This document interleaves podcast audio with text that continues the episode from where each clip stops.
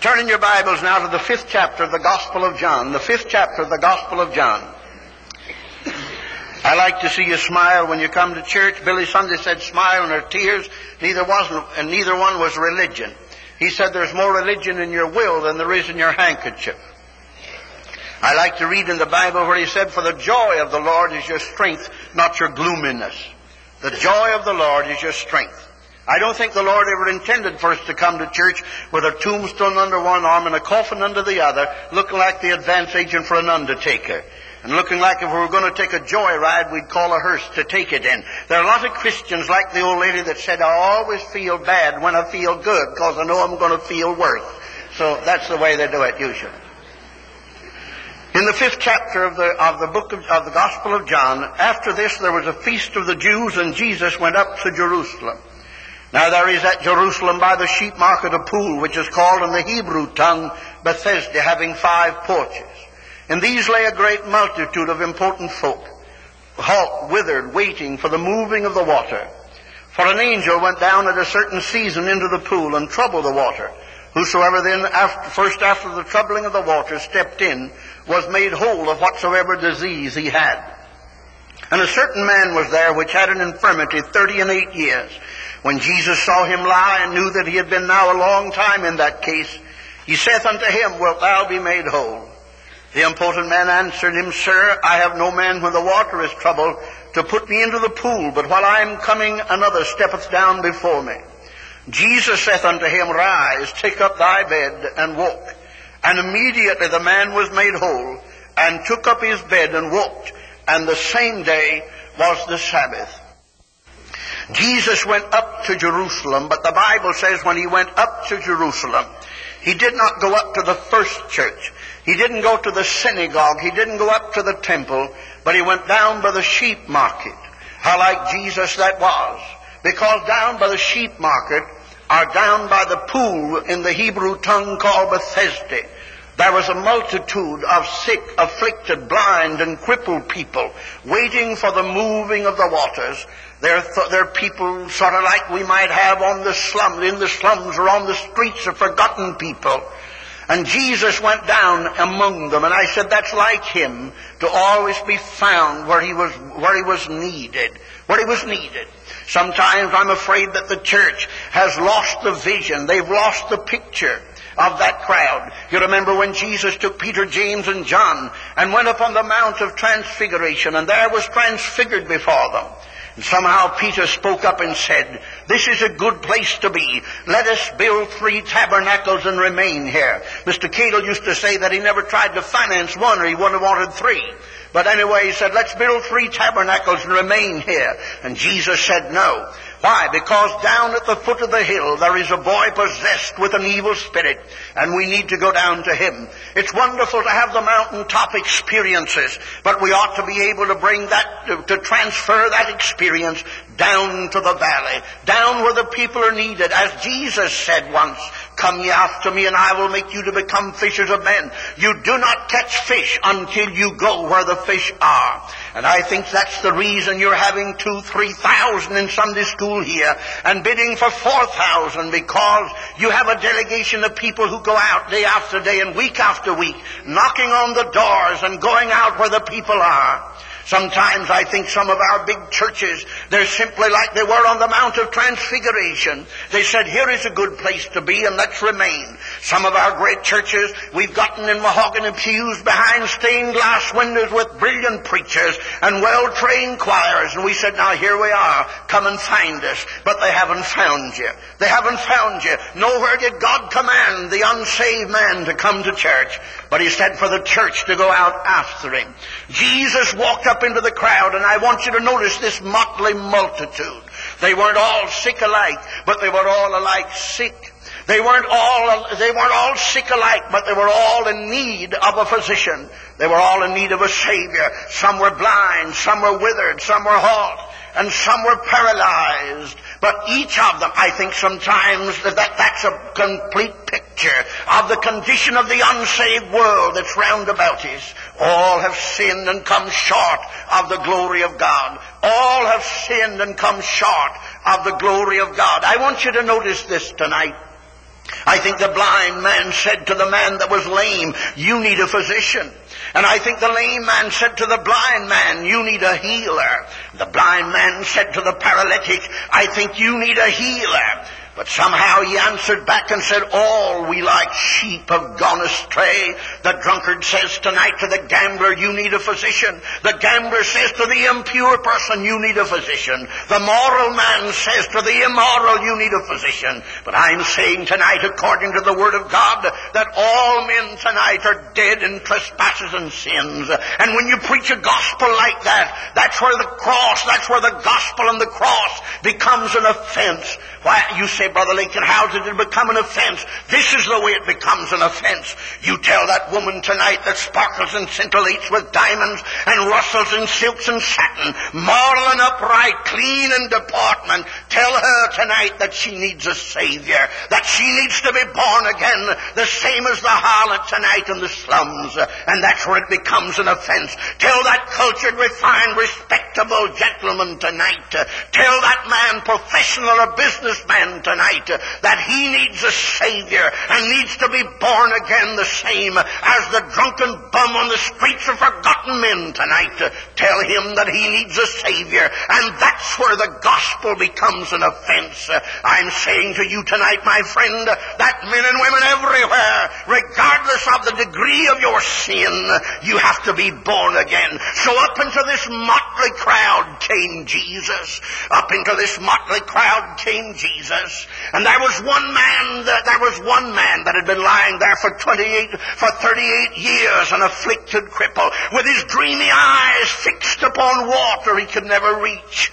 His dreamy eyes fixed upon water he can never reach. 38 years, an afflicted cripple. You read in the Old Testament about a certain king that lifted up another king's head out of prison after 37 years of imprisonment. You say, Dr. Lakin, what has that to do? To me, that means tonight that he's able to save the vilest of the vile, that he's able to save the lowest of the low, the most helpless and hopeless of the helpless and the hopeless. Jesus Christ is able to save. Man said, but Dr. Lakin, you do not know my habits. You do not know my sin.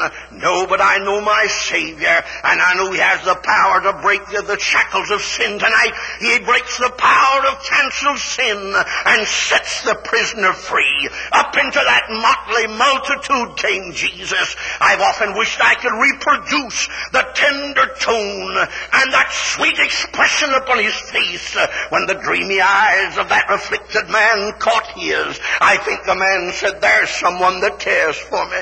There's someone that cares. There was something about him that told the man that he cared for him. And he said, there's someone that cares. And in a moment Jesus said, wilt thou be made whole? Wilt thou be made whole? And the man immediately said, will I? Man, that's why I'm here. But when I would step down, there's always someone that steps down before me. And there is no one to put me into the pool. The angel only comes down once every year and troubles the water. And the first one that gets in is healed. And there is no one to put me into the pool. Therefore, I'm hopelessly condemned to spend the rest of my life like it is. Listen, my friends. Three things that this man confessed that's necessary if a man's going to get saved. You know what they are? First of all, he confessed his desire to be helped. He said, that's why I'm here. That's why I'm here. I'm here to be helped.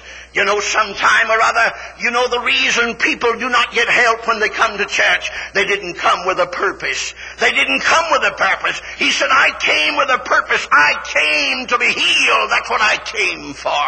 Sometime I'd like to have a service for certain people. He said, blessed are they that hunger and thirst after righteousness, for they shall be filled. Sometimes I'd like to have someone stand at the door, and every man and woman that would come, I'd like for someone to say, are are you hungry? Are you thirsty? If not, this is not for you. This is only for the hungry and the thirsty people. If I could get people to come with a purpose, you'll not get a blessing tonight because you didn't come with a purpose. You didn't come to get blessed. That's the reason you not get blessed. Did you know tonight when you left home, did you say, Lord, I'm going to have a blessing tonight out of the meeting? Or did you come just nonchalantly out of habit because you've been coming every Sunday night for years, and you said, I must go again. And so you didn't come with any expectancy. You didn't come with any expectancy. Do you know why men come to the service and not get saved? I'll tell you why. They didn't come to get saved. They didn't come to get saved. You just came along tonight. Did you come determined in your heart that you're going to get saved tonight? He said, that's why I'm here. Did you come in tonight saying, I'm going to get saved? When I, the night I got saved in the little church, in the little country church yonder at the forks of the creek, at the forks of the creek, the little country church, the night I got saved, I went to church that night as determined to get saved as I ever went to do anything in my life. I said to my mother when I left home that night, I said, Mother, I'm going to get saved tonight and make you a Methodist bishop. You see, I was reared in the Methodist church. They're good people. They're a little dry on some things, but I'll tell you what, I'd be willing to meet them halfway. All of them that'll come, I'll meet them halfway in the river. If they'll come under, I'll come over and we won't have any time. Let me show you something. Mr. Spurgeon, they said Charles Spurgeon was saved, and the, his mother was the old England, Church of England. And he went home that night and said, Mother, I got saved and joined the Baptist Church. And she said, Charles, I always wanted you to be a Christian, but I never wanted you to be a Baptist. And he said, Well, Mother, God answered your prayers in His usual way and gave you more than you asked Him for. That's what He did. But I said that night, and that night I sat there determined that I'd get saved. And the preacher preached on, when I see the blood, I will pass over you. And the moment he gave that invitation without anybody saying anything, I got up out of the little seat and walked down and knelt at a little old-fashioned homemade country bench and there I poured out my heart and said, Lord, be merciful to me, a sinner. It's the only time I went forward in my life. There wasn't any great demonstration that night. But as quiet as the sun would come up over the hills in the morning, the Son of Righteousness arose with healing in his wings. And I walked out of that little building to sing, Hallelujah, tis done, I believe on the Son. I'm saved by the blood of the crucified one. And tonight, my friends, that blessing still holds. And and when I come to preach, I come always to preach with a purpose. I never say, Lord, help me I say, Lord, don't help me to go to preach as another job to get done. You know why you didn't get your prayers answered? Because you didn't expect it. I was preaching in Charleston, West Virginia a few years ago in the Grace Baptist Temple in St. Albans. We were having a morning meeting like we're going to start here in the morning. And a woman stood up and said, Dr. Lakin, I want you to pray for my husband. I want you to pray for my husband. I want him saved. He hadn't, he had not been to the service. He seldom attended service. And that day we prayed. She said, I want him saved. And I want him saved today. And so we prayed that night about time for the church to start. The preacher came on the platform and said, I was just called a while ago to so-and-so's home and he got saved and he's going to come tonight and join the church for baptism. And he came and confessed that night and joined the church. And the next morning she was back. That morning after she had made the request, she went out on the parking lot and she said, this is the day it's going to be. This is the day. And the next morning she came into the building and she was shouting and she said, Brother Lakin, I told you last night was going to be the time. I told you yesterday would be the day. Listen, my friend, if you'll come with a purpose, if you believe God with a purpose, God will answer and you'll see something happen. The second thing he confessed was this. He confessed his inability to save himself. He said, there is no man to put me into the pool. I can't get in myself. What you'll have to realize before you're ever saved, you'll have to come to the end of yourself and say, nothing in my hands I bring. Simply to the cross I cling. Take this rebel stuff all out of me. Tonight I throw up the white flag. There is no good in me. You'll have to come like the prodigal son and say, I have sinned. I've sinned. I don't deserve anything. Just make me a hard servant.